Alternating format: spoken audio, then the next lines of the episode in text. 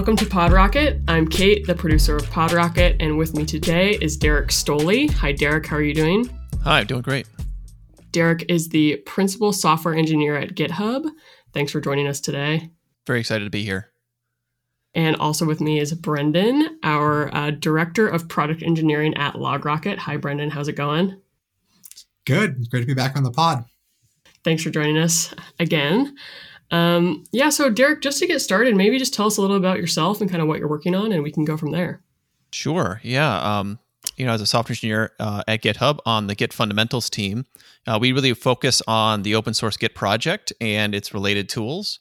And so we spend a lot of time contributing to the core Git project in the open source world. And uh, that has a lot of effects on the clients that you have on your developer machines. And um, a lot of it has been focused on performance, specifically with you know big monorepos in mind.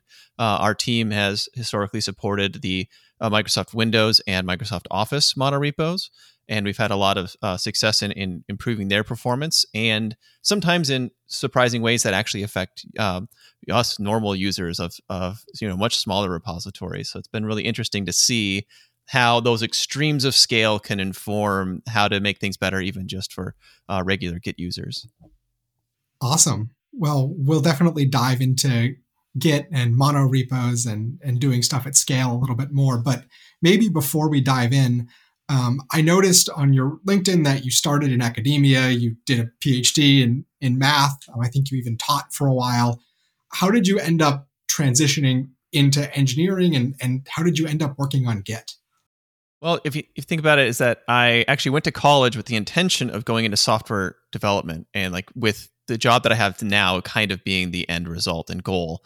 But during undergrad, I kind of fell in love with math and specifically graph theory. And so I went, decided I wanted to go to grad school and become an academic. And um, I started off pure math, but then I decided I liked doing computer stuff too much. So I did a math and CS uh, uh, combined PhD and uh, I really focused on computational methods for these like pure math problems. And so the whole time I was programming along as well. And I really, really enjoyed being a grad student because I just got to be heads down on these problems, think about really interesting creative solutions to these really tough challenges. Uh, and then when I became a faculty member, uh, that became a lot less of my focus because I was I was busy teaching, I was busy advising graduate students. Um, you know, my math graduate students couldn't uh, program the same way I could. So if I wanted to do that kind of computational research, I had to do it on my own. And for the first year or two, I could manage that on nights and weekends because uh, that's when no one else was needing my time. Uh, but then, you know, my wife and I had a child, and suddenly I didn't have nights and weekends anymore, and my job just became a lot less fun. And I said, you know what? Maybe it's time for a change. Uh, I told my wife, and she said, you know what? I'm interested in changing uh, which university I'm at, and so she went and got a new job, and uh, and that motivated me to say, okay, well, now I don't. You need to find a job at this. I, I don't need to find a job at the same academic institution. I can find a new professional career, and that's when I discovered when we moved here to Raleigh, North Carolina, uh, that Microsoft had an office here, and I applied and uh, got the job there, and that was where uh, what is now called Azure DevOps was uh, located and I got initially started working on the Azure repos backend, uh, doing uh, w- with the custom Git implementation they have. But within a year and a half, I transitioned to do stuff on the Git client because I was really interested in contributing to open source. You know, a lot of my academic background is about you know free information and sharing, so that was a very natural fit for me. But also, just I realized that we had gotten the Windows monorepo onto Azure repos, so the backend scale was working but there's a lot of client side scale that needed to be done. So that was the most exciting thing for me to go jump into. And I've been doing Git client stuff ever since, uh, even though uh, essentially my team got reverse acquired by GitHub. You know, after Microsoft acquired GitHub, they acquired us engineers who knew how to do Git things.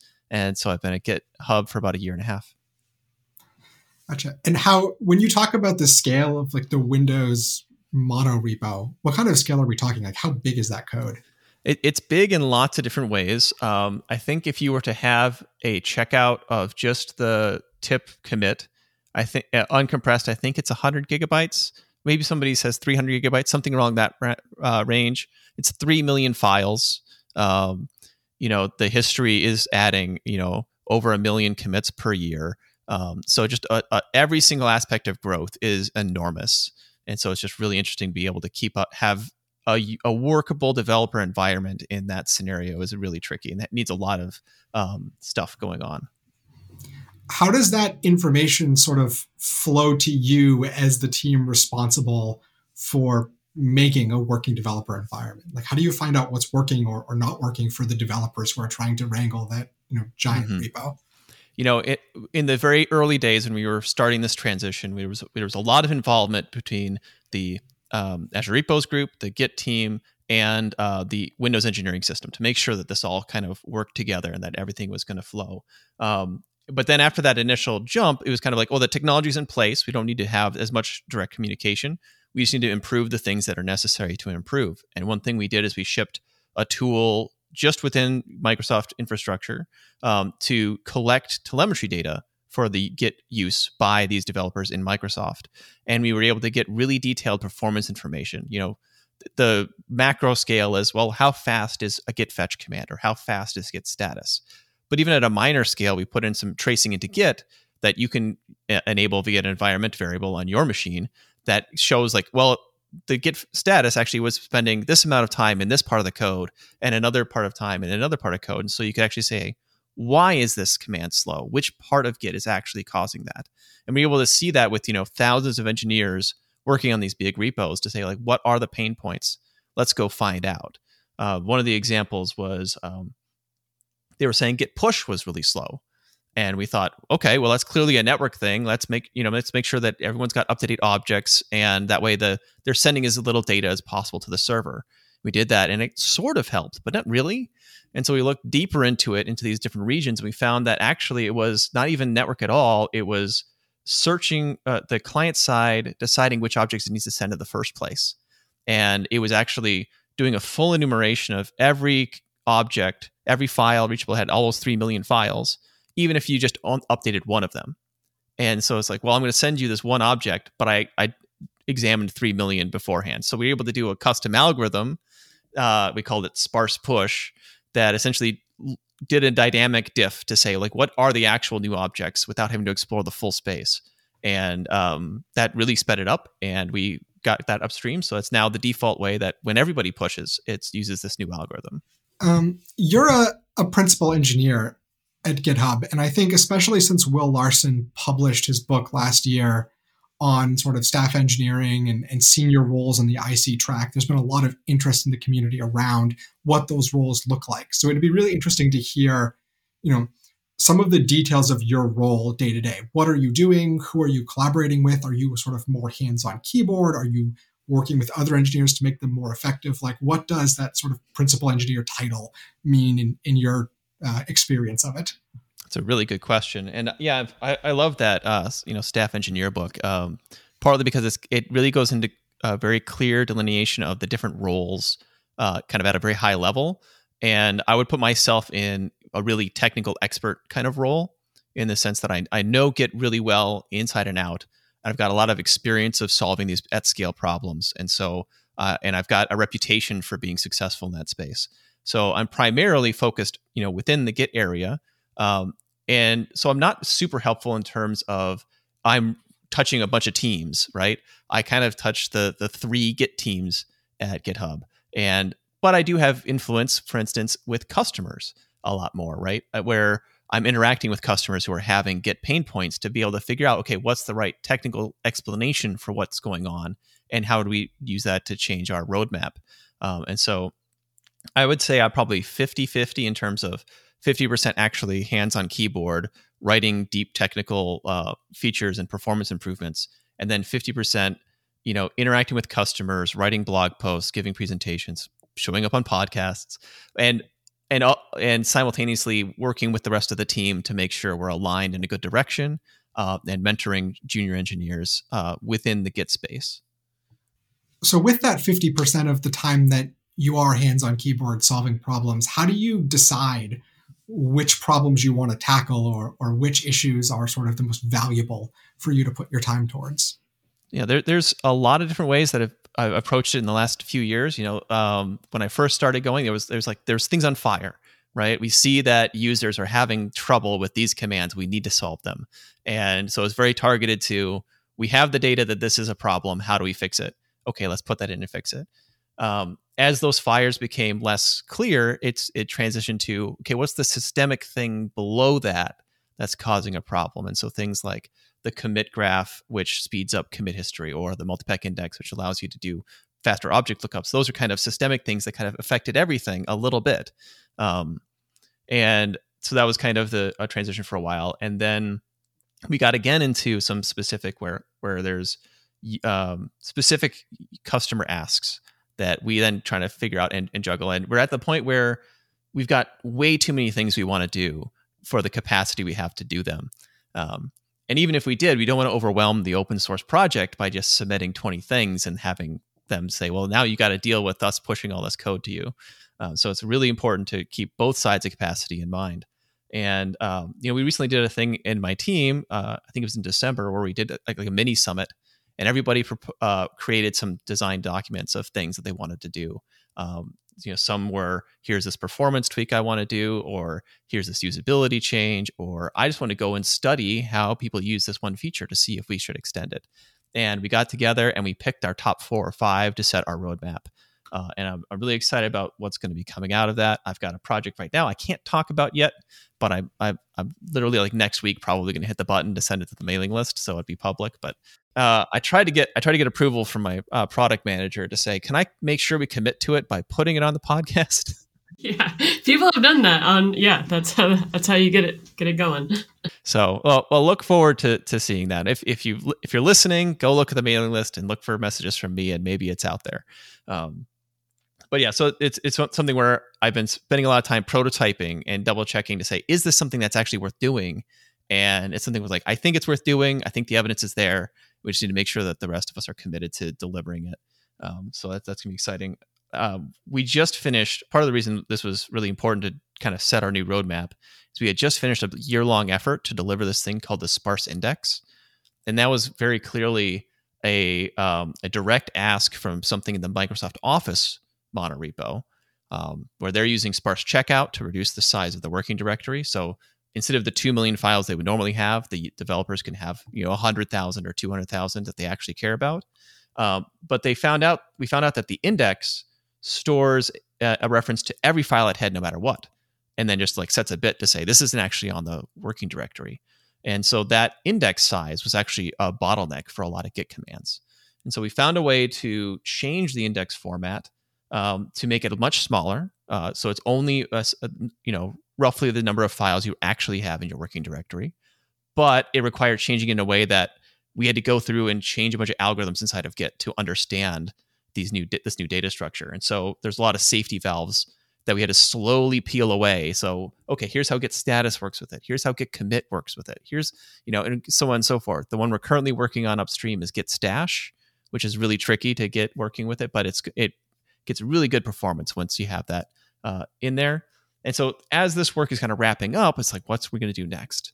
Um, that's that's been a really big uh, thought process on our team.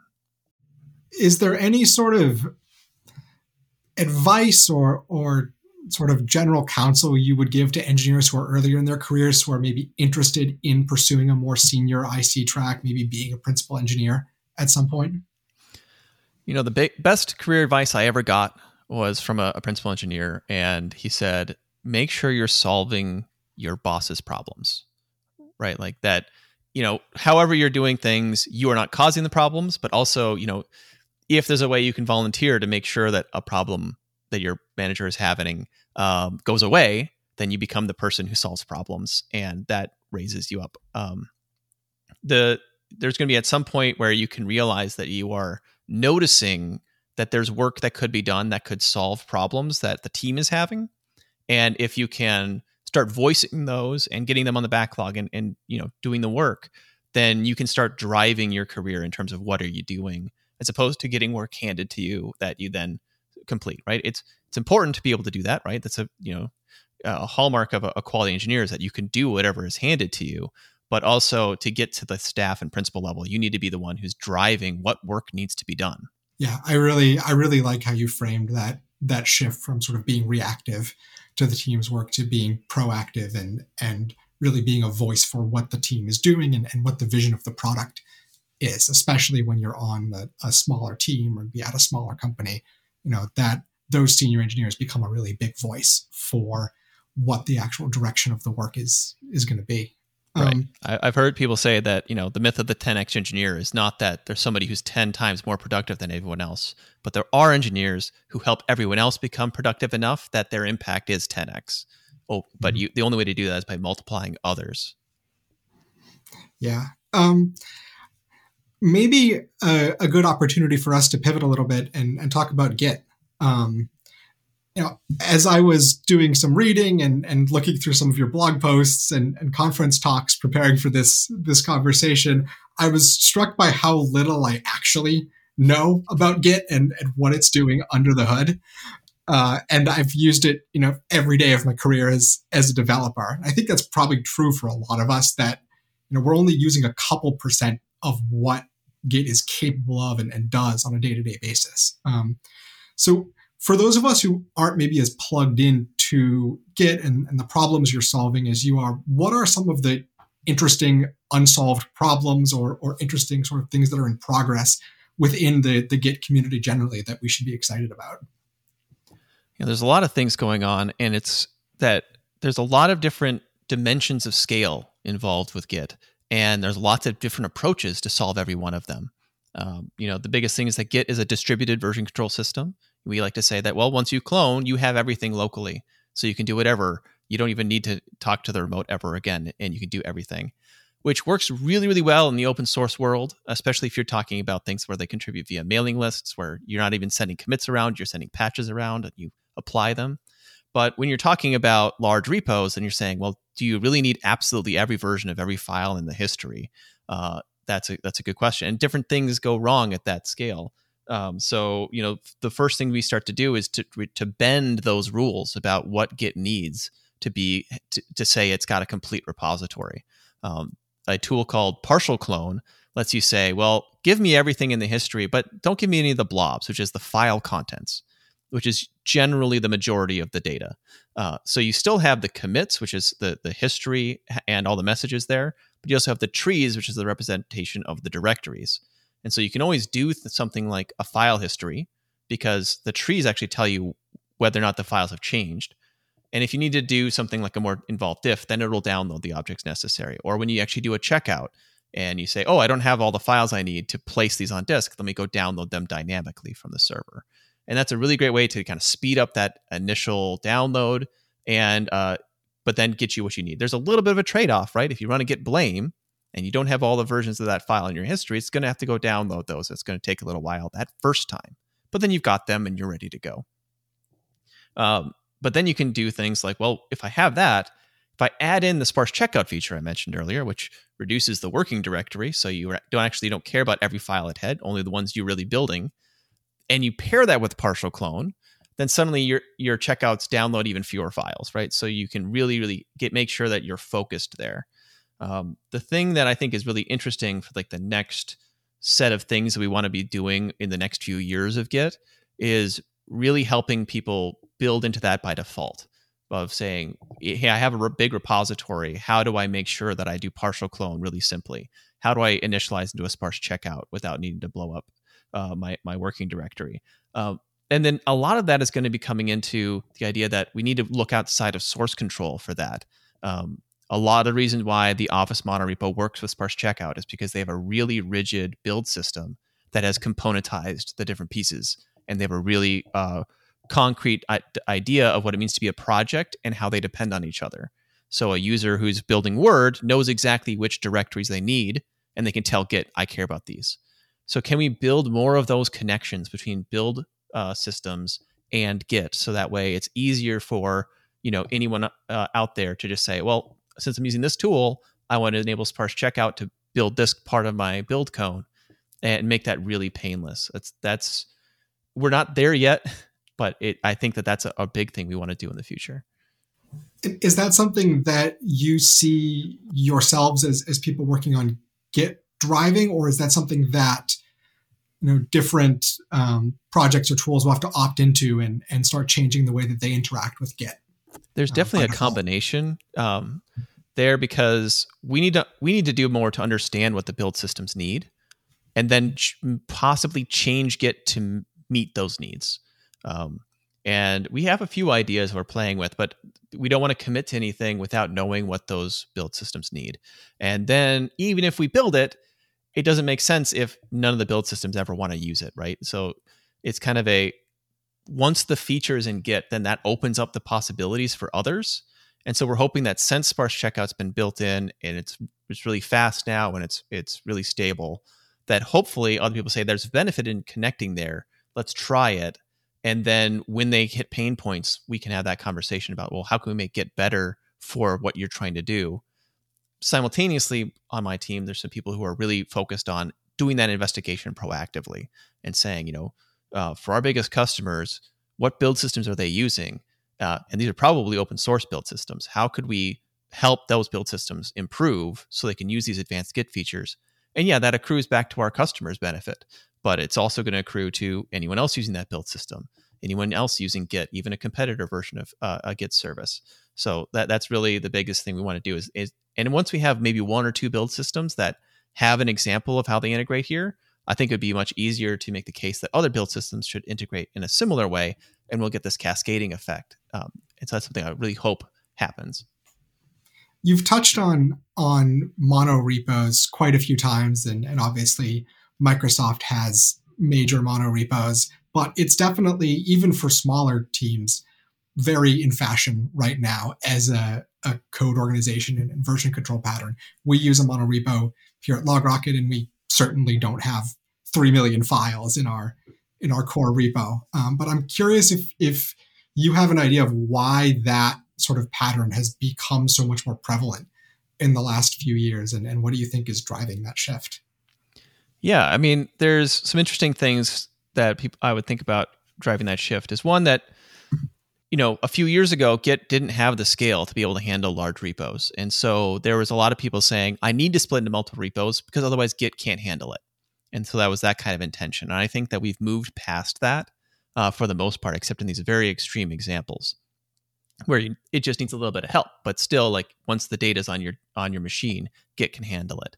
Um, the other thing is that you know people have learned that well, it's really easy to spin up a repo but then it's really hard to keep track of all of these different repos. You just have to then create a repo that tells you where to go to make different changes, and so it just becomes a lot of stress on on the the mind. Uh, the way I like to think about it is, Git is sort of a database. I want don't, don't think about it as SQL because you, that would cause a problem. But it's it's where your code lives, right? It's the it's the base for your code, and it only gets bigger. And so if it gets so big that you say, well, I, I can't make sense of this anymore, what would you do with the database? You'd shard it, right? So, okay, let me shard it into many things. But in order to actually make sense of that sharded database, you need another database that tells you which shard your stuff is in. And that then needs, you know, it becomes complicated, but it's something where at least a computer is the one navigating that space. With Git, it's every one of your engineers is navigating that sharding and they have to think about it every time. Okay, let me go to this common place to find out how to go. And they get used to the certain common patterns. But as soon as they need to jump outside of their common patterns, it's like, okay, now where do I go? It's it's really messy. There's no real standard way of doing that. There's an idea of using submodules for this, and you've got your super project with all the different pointers, which is very similar concept. But uh, people who have used submodules at scale can tell you how difficult it is to make cross-cutting changes with submodules. Um, and so, if that the ergonomics of that worked out better, then maybe that would be a good approach. But we found that it's much better to keep the monorepo together, um, and that way you can, especially when you have these big repos where you can use something like Sparse Checkout to say, I only care about this cone. I'm going to do all of my developer testing locally with this and I'll trust the CI machine, which is a big beefy machine that's only spending time doing builds and tests to to make sure that it integrates well with everything else. Um, and that way, I don't have to spend all the time doing that. And and I think that's becoming much more of a, a selling point for these mono repos that the CI is stitching things together in a much more simple way when you're all contributing to the same code base yeah i think that's that's been a, a, big part of of what having a monorepo has done for us at, at logrocket where being able to just use you know one set of build tooling no, that's not out of sync between different services within the the same project not having projects try to sort of clone each other and run tests um, just really streams up of streamlines the developer workflow. Um, i guess one other thing that that i'm really interested in is the sort of interaction with git as an open source project and an open source community obviously it was originally developed as, as part of the linux kernel I think, um, and it's a, a technology that is both really widely depended on across mm-hmm. the engineering world and something with with really strong open source roots. Um, how do you feel like that open source aspect of the work, you know, influences what you and your team are, are working on, and what is your relationship with the the Git community at large like? Yeah, I mean, it's really been interesting to work in the open source world, especially at the level of Git, because it is, you know, there's some ergonomics of it because it's using a mailing list. You know, Git is not built on GitHub; uh, it uses the mailing list, and we we work really hard to make sure that we meet the open source community where they are and uh, and follow their standards. And there's really high standards for the the Git community, um, partly because of the email workflow allows people to you know get really really fine reviews on every commit that we try to send right your, your, commit message needs to be impeccable every single change needs to be as small as possible to make sense in the email editor and then you know and respond to it say yes i understand this change makes sense and all these changes you submitted together tell a good story uh, the the thing that's also really different about if we were just working with our team on a, on a project there's already the buy-in that this is something worth doing and so you don't even need to make that case. You just say, well, this is, I'm trying to complete this work. This is how I'm implementing it. And you can get to the, you know, nitty gritties of why did you implement it this way or not. But there's never a question of why are you doing this? And with open source, you need to lead with that. Like, I'm doing this because this is what, how it's going to affect people and improve their lives. And you need to be able to make that selling point. Otherwise, you know, it's not going to be something worth uh, taking on that risk of the change, right? Every single opportunity that you have of, of writing code is also an opportunity for risk and causing bugs. So why take something that's working and break it if it's not contributing value? Uh, is is there an example that comes to mind of a of a time where it was sort of really challenging to get that buy-in or or to sort of get aligned with you know other maintainers of Git on why something was worth doing or, or what it was adding to the platform? you know we've we've had some things like that. Um, I can I can imagine that right now is the most important one is we have a feature called the FS Monitor, File System Monitor. Um, so a few years ago, some Microsoft people built in uh, a hook that allows you to do things where it would uh, talk to like Facebook's Watchman to say, you know, what files have changed, and that way Git could focus just on those files that have changed as opposed to inspecting the entire file system uh, for all the files that might be updated. So it speeds up things like git add and git status quite a bit, but it still has that hook invocation and dependency on a, another third party tool. And uh, while it was you know mostly working, it's it's a little bit complicated to get set up. And um, there's also some things where like if you hit commit and you create a new commit file in your .git uh, directory, Watchman would see that and report it as a possible change because it doesn't know it's in the Git repository. So we built a version of that that is kind of built into the Git code base uh, that does that file system watching and um, then has its own uh, inter process communication layer for talking to the um, the watcher. And it's a lot faster because it doesn't have that hook invocation. You can avoid all these changes to the .git directory and do a bunch of other fancy things that are Git specific. Um, but as we're presenting it, we say, well, file system watching stuff is really platform specific. So, um, you know, and a lot of our users are on Windows. So we focus on Windows first. Here's also a Mac OS version. We didn't build the Linux version yet. And trying to tell a bunch of uh, Linux nerds that we this feature isn't going to work for them is not a very easy sell. Um, and it's also something was it's really complicated. That's a lot of code of this really custom stuff for file system watches. A lot of uh, having a long lived process is kind of new for Git. Uh, having uh, in parallel uh, requests like this. So a lot of places where this feature could go wrong, and a lot of places for people to say, "Well, this is how I would have done it," and things. And so that's caused the feature to take a long time under review upstream. Uh, we've had it in, in Git for Windows for a, a, a year or year or so. Um, for so if you want to use it uh, and Git for Windows, you can have it. Um, and if you take the Git for Windows code and install it on Mac, you would also have it for Mac. Um, and we've been sharing it with our um, uh, Office monorepo users who are on both Windows and Mac. Um, so at least we've been able to satisfy the customer need there while we work through this upstream thing. But eventually, we intend this to land in upstream Git, and then a Linux port will be possible. It's just you know we want to wait for some upstream uh, some Linux stuff actually to kind of stabilize because the file the file system watching stuff kind of has some issues with scale until we get this newer thing that like it's a difference between inotify and uh, fanotify or something is it's something that's really new in the Linux system, which is why we didn't include it initially. But that, that does ruffle some feathers. I'm curious, like you've mentioned, you kind of have to um, be. Uh, there's a communication of like this is why I'm doing this, and I think like with the community, just because you, you know you kind of expect it to just work and work well. Like, how are you communicating this stuff? Like, how are how are you making these announcements? Right. So there's just in terms of ha- the sending a patch series to the mailing list. If you have multiple commits, you should use, also include a, a, cover letter, which is usually referred as patch zero. And that cover letter is a great way to kind of say, this is the story I'm trying to tell. This is why I've got started this work. Uh, but also along the way, in each of those commits, the commit messages should really include the meaning for each change. Like, why are we doing this? In, even if it's here, I'm doing a little refactor so I can do something soon. And the next change, okay, here's the real customer value of it, and and being able to tell that story so you can inspect it not just now when you're reviewing it, but when you go back and do a history uh, check later. It's like, why did somebody write this code this way? You can say, oh, they were motivating this feature, and here's the tests for it, and here's why they did it. Or, hey, you know what? This wasn't even that, that well motivated. Maybe this isn't the right way to do it. Let's try, try change the motivation and, and do something different. Yeah, that's crazy. That's a lot to think about.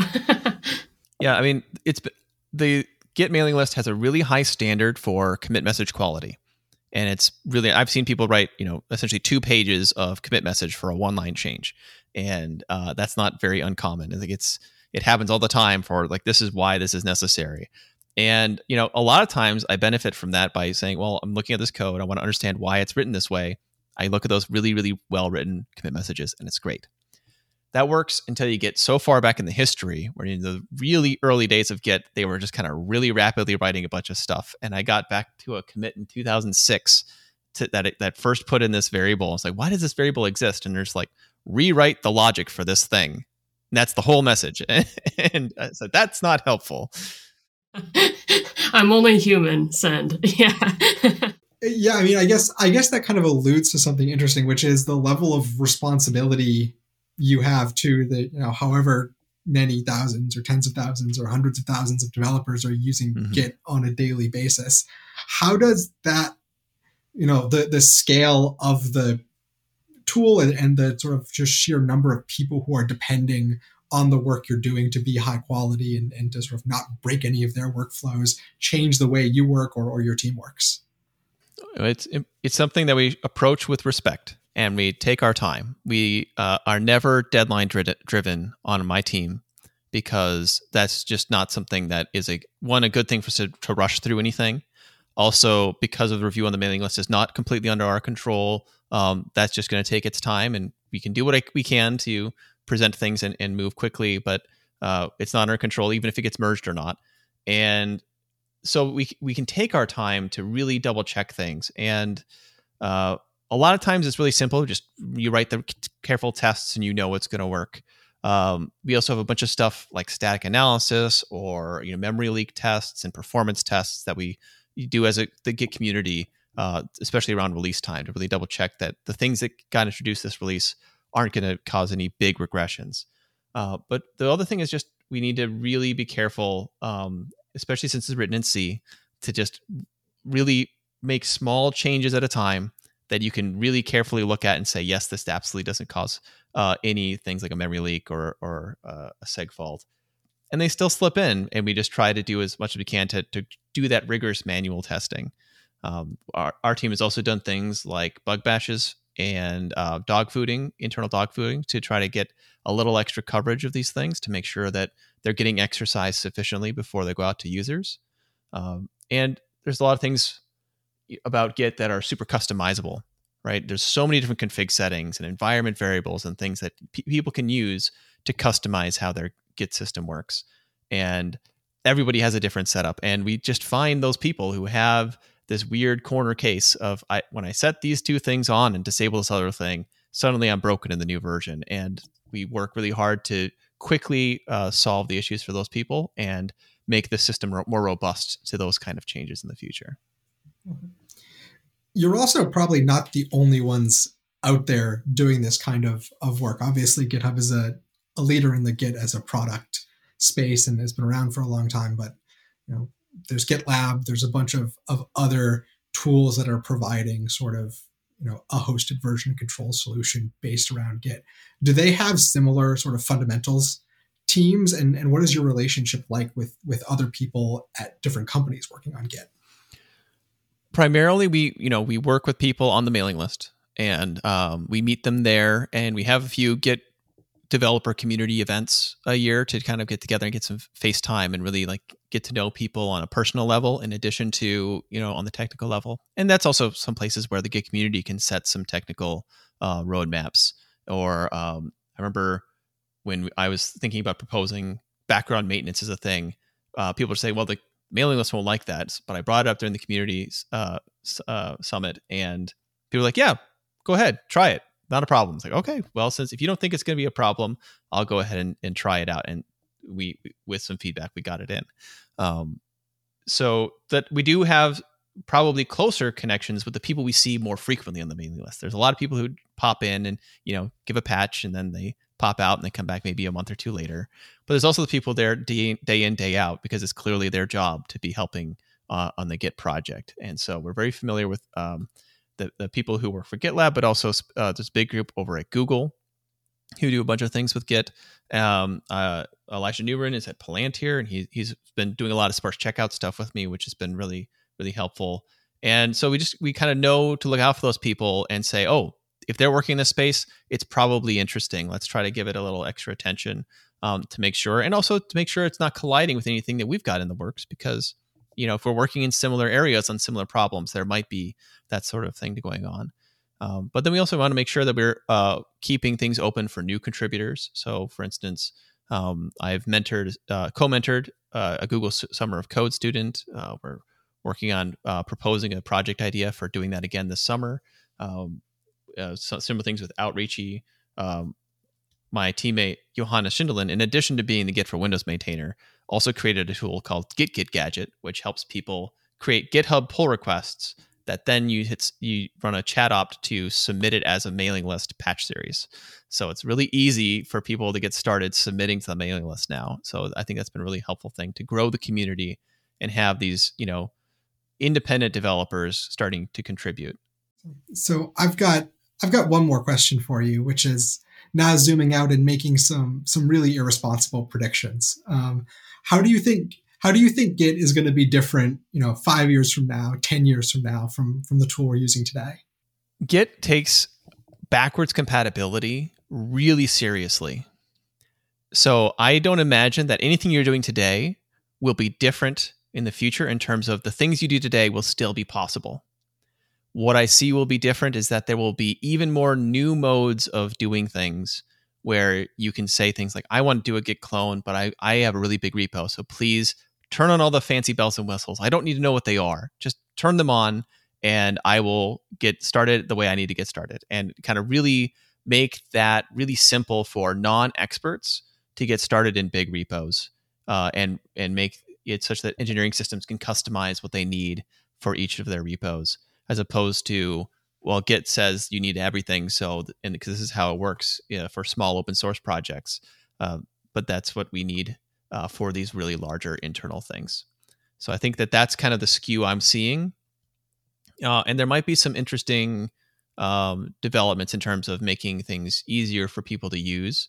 But again, because of backwards compatibility, the tricky part is if we make a new set of commands that are simpler to use, the old ones still exist and those are the ones you'll find on Stack Overflow. So uh, people won't stop using them. Uh, so that's the tricky thing we have to balance. So that's my maybe conservative uh, estimate of what's going to happen in the future. yeah, awesome. Thank you, Derrick. Awesome. Um, yeah. So, uh, is there anything that you would like to point our listeners to, um, where they can find you, uh, anything like that? Sure. You can find me on Twitter. Uh, I'm at Stolee, S T O L E E. And uh, you can also keep an eye out for things that we announce in the GitHub blog. Uh, you know, I frequently write there. Um, my team is working on a few things um, currently, talking about different Git features, different ways of using Git. Uh, and there's lots of interesting things uh, that are outside of that, but uh, keep an eye out for that. Awesome. Yeah, we'll include uh, links in the show notes as well. Um, Derrick, thank you so much for joining us, and we will see you around. All right. Thanks.